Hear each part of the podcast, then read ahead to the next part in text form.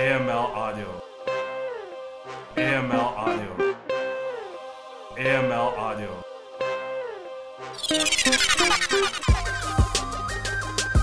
This is episode two of AML audio. Once again, it's Stephen Sargeant coming back to you with some more AML information. This is my second episode. Check out the first episode on SoundCloud and soon to be iTunes. Just a quick disclaimer that the thoughts and opinions of this episode and podcast are of my own and not of any organization or institution that I'm a member member of or employed by. So I just want to talk to everyone about this episode's all about how paralegals can transition into AML. This is dear to my heart because I am a licensed paralegal with the Law Society of Upper Canada, and I decided to transition into anti-money laundering uh, just to discuss a little bit about my journey, I was working at D&H, which, a, which was a fintech company. It's now called Finastra in Mississauga. I started to listen to podcasts around the coin. I started listening to Breaking Banks by Brett King. And, you know, I was like listening to all the fintech stuff, trying to get a better handle on my job and understand, you know, on a macro level, what my company does and why it does it. And I started listening to Faisal Khan when he was talking on Around the Coin about becoming a compliance officer and how, you know, the startups and fintech were looking for compliant positions in order to um, help them, I guess, obviously expand into different jurisdictions, especially with a lot of the money laundering concerns and legislation. So when he talked about becoming a compliance officer, I was like, oh, you know, that really interests me. I started looking into it. I emailed him and said, hey, you know, I'm really interested in becoming a compliance officer. It sounds like a good mix of a legal background and a financial background, which I have both of. And I decided to reach out to him, and he gave me a list of information. A lot of it I've already posted on LinkedIn or on my previous blogs. So to talk about becoming a paralegal, was like, okay, I become a paralegal. I take all the courses. Yeah, they're a little bit expensive. Uh, I finally complete the exam, which is you're in the room with 800 people. It's a pretty intimidating exam in a big conference center. Uh, and then I was like, okay, finally now I'm ready to go become a paralegal. I want a job in paralegal. And then I realized like there's over 8,000 like licensed paralegals in Ontario. I don't know if you've checked Indeed or LinkedIn there's not 8,000 paralegal jobs out there. And obviously, a lot of these people already have jobs in this profession. But coming out as a paralegal, I found that there was a lot of there was a big gap in between the supply that was coming out into the law society uh, every year and the amount of jobs that were actually available. And not to say there wasn't jobs. I obviously landed two jobs. One is a legal analyst, and then that transformed into a paralegal, and a paralegal job with D&H but I just found the jobs were few and far in between. And it had me even looking at, and there's nothing wrong with it, but it's obviously not what I went to school for. It had me looking at legal clerk or law clerk jobs or legal assistant jobs, even though that's not the field I wanted to get into or the capacity I wanted to work in. So if you're a paralegal or starting out to be a paralegal because you know you thought it was a hot market, it was a great transition into possibly becoming a lawyer one day, or maybe you know still getting that legal feel without having to go through six years of schooling and law school and articling, it was a really good transition. It's really something to think about before you start your progression into paralegal as to what other opportunities are out there.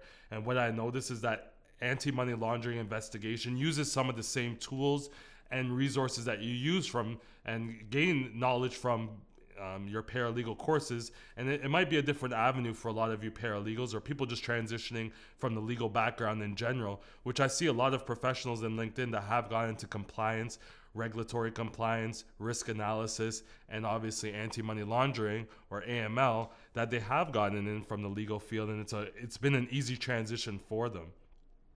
So I want to discuss some of the transferable skills.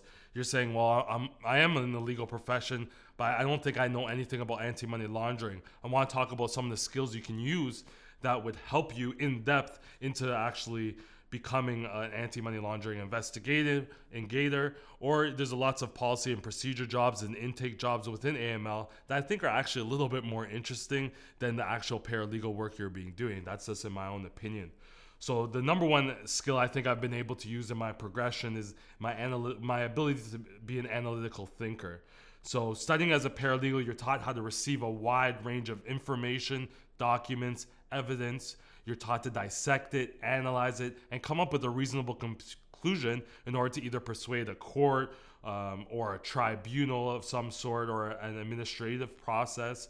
So, anti-money laundering narratives or basically a summary that you're recommending whether a transaction or an activity is suspicious or not is really taking all those functions and putting it into the same context. So you're taking all the information you're coming up with reasonable assumptions you're using your investigative skills that you also use as a paralegal to research and you're actually transitioning that into a summary or an aml investigative language into a, a, narrative that will actually allow someone or you you yourself to decide or make a recommendation whether something is suspicious or not. So you already learned these skills. That's basically what the paralegal program is designed to taught you is how to teach you is how to be an analytical thinker. It's the same process. In AML, you receive a limited amount of information usually. You'll have to piece it together uh, you'll have to take your general knowledge, you'll have to take your investigative research that you've learned, you have to take a little bit of legislation that you've read up on, and you have to reasonably put yourself into a situation is what would a reasonable person think that this activity is? Is it suspicious? Is it non suspicious? What would a reasonable person, after I've created a summary of the situation be able to decide based on my summary. And it's just like when you go to a small claims court, you're basically taking the information and you're trying to explain to the judge in reasonable terms why the judge should rule in your favor or why the tribunal should rule in your favor.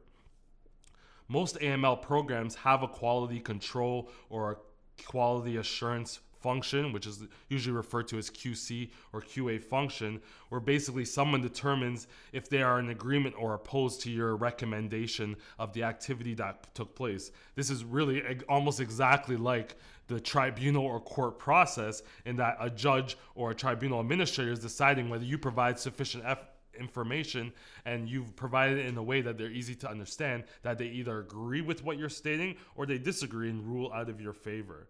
Uh, a second big transferable skill, one thing I like doing and I find that the paralegal programs focus a lot on now is legal research and writing.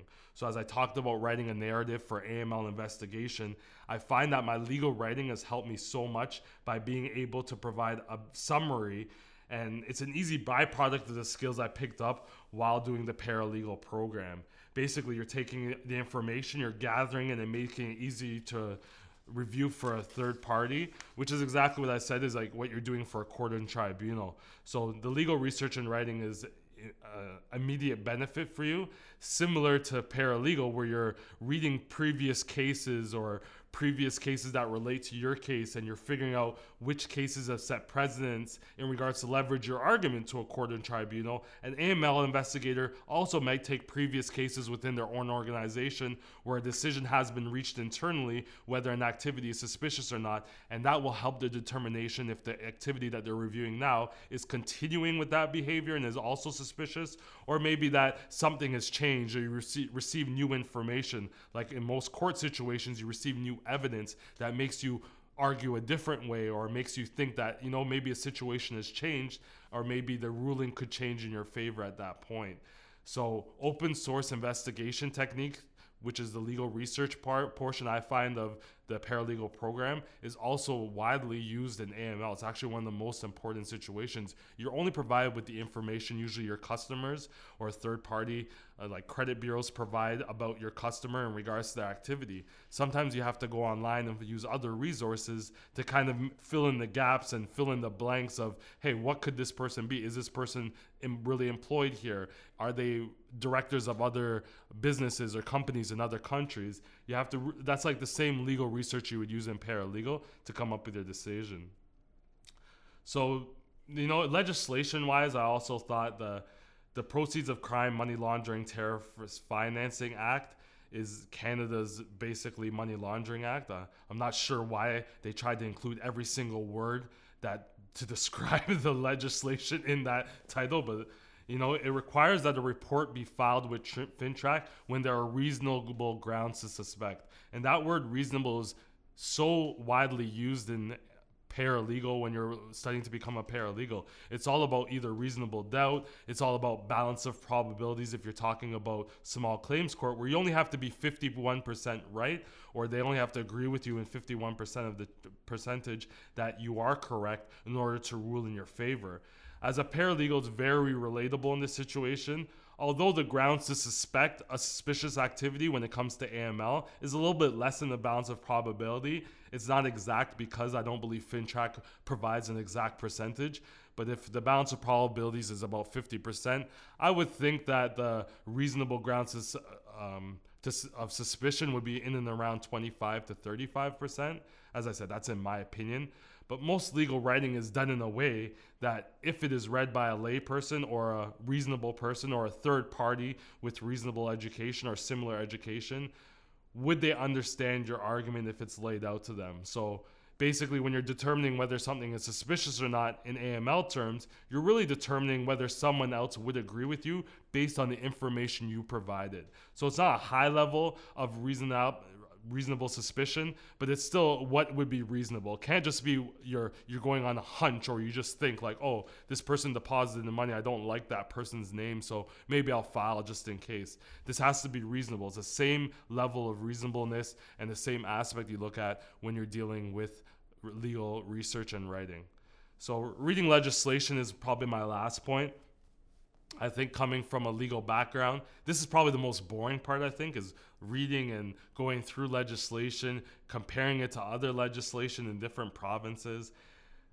This is really this, it's just a dry read. So I think more so, even though the Proceeds of Crime Act is probably uh, just as dry, there's other ways of gaining information of what the legislation's points are through OSFI and FINTRAC guidelines. And if you read my other articles, they'll go into details of what those organizations are and the roles that they do.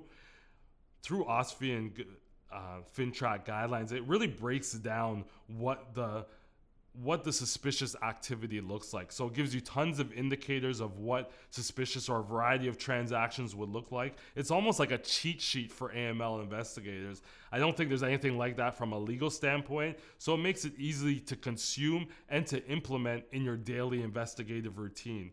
So from a legal standpoint, this is an easy transition. You're already reading legislation, you're already going through the acts. Now this is like a, almost like a Coles Note version that you're able to read and apply into your daily job without having to go back and look through the legislation all the time. As well in AML, because it's changing all the time, technology's changing, criminals are getting smarter. There's updated typologies. So basically, the new and funky ways and methods that criminals are using to money launder they they update on FINTRAC, They update that. So now you have understand the new ways that they're money la- they're laundering money. Now you can understand like, hey, how is this going to be helpful in my job today? What I, what can I look for today? And it gives you a whole bunch of indicators. It lets you know a whole bunch of suspicious activity that would be related to those type of new type typologies to really help you in your job. So what's the catch here? You're a paralegal, you're like, oh, this all sounds great, but what's the real catch? There is a trade-off, just like anything else in this world, it's time and money. The transition into AML with no AML experience from a paralegal standpoint, you're gonna need to write your CAMS. You're gonna need to become a certified anti-money laundering specialist. You're gonna have to get that designation. It's approximately 2,500 Canadian, but the you know, the Canadian dollar is doing a little bit good lately, so you might be able to get it for cheaper. But you're going to need to spend that money to get the designation. You're going to need to maintain, sorry, that you're going to need to maintain that certification, um, and it's about two to three hundred dollars a year as well. But to me, that's worth it. As Peter Warrack said, ACAMS is pretty much the gold standard for AML. So it's it's really like having your paralegal designation when you're trying to become a paralegal. The ACAMS is the designation when you're trying to become an AML investigator or other AML roles. Also, this might not be for you. I, you know, this was really interesting to me. The investigative portion, I found it was a lot more fun and interesting than the standard paralegal job that I found was a little bit repetitive. And an AML can get repetitive, but there's always niches and nuances to each case that keeps that keeps it a little bit more fresh and uh, revitalized but you have to know if this is for you. For me, what I did is I messaged hundreds of AML professionals on LinkedIn and got their take of uh, their experience and realized is this going to be for me? Is this something that I, I, think will be fun and interesting? And is it worth your time and money? Uh, you and the hardest part is that you've already spent a lot of money to become a paralegal. I, I get it. Uh, now you have to spend even more on certifications.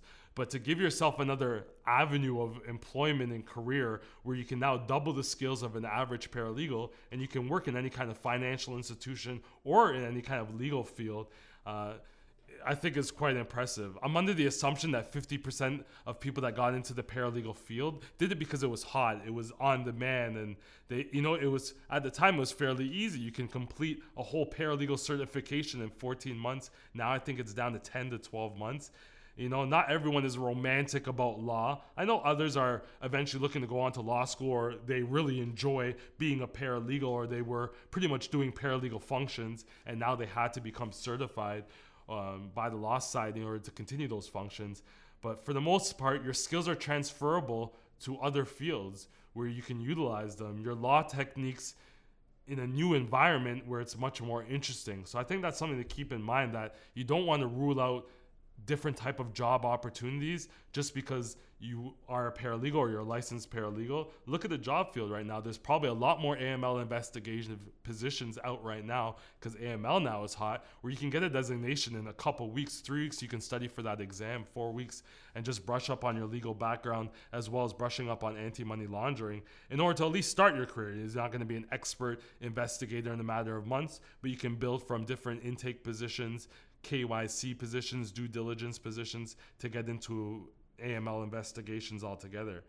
Uh, you know what has helped me also and might not be for most people is that i have a financial services background in college and even though it's over 10 years old i find that i'm able to use my basic understanding of different financial products financial services which are also used by customers. It gives me a better uh, idea of even in the real estate market what's a reasonable real estate transaction whereas what is a transaction that's involving multiple unknown third parties that might you know be a cause for concern. So it's good to have a good foundation in financial services and the different services that are used.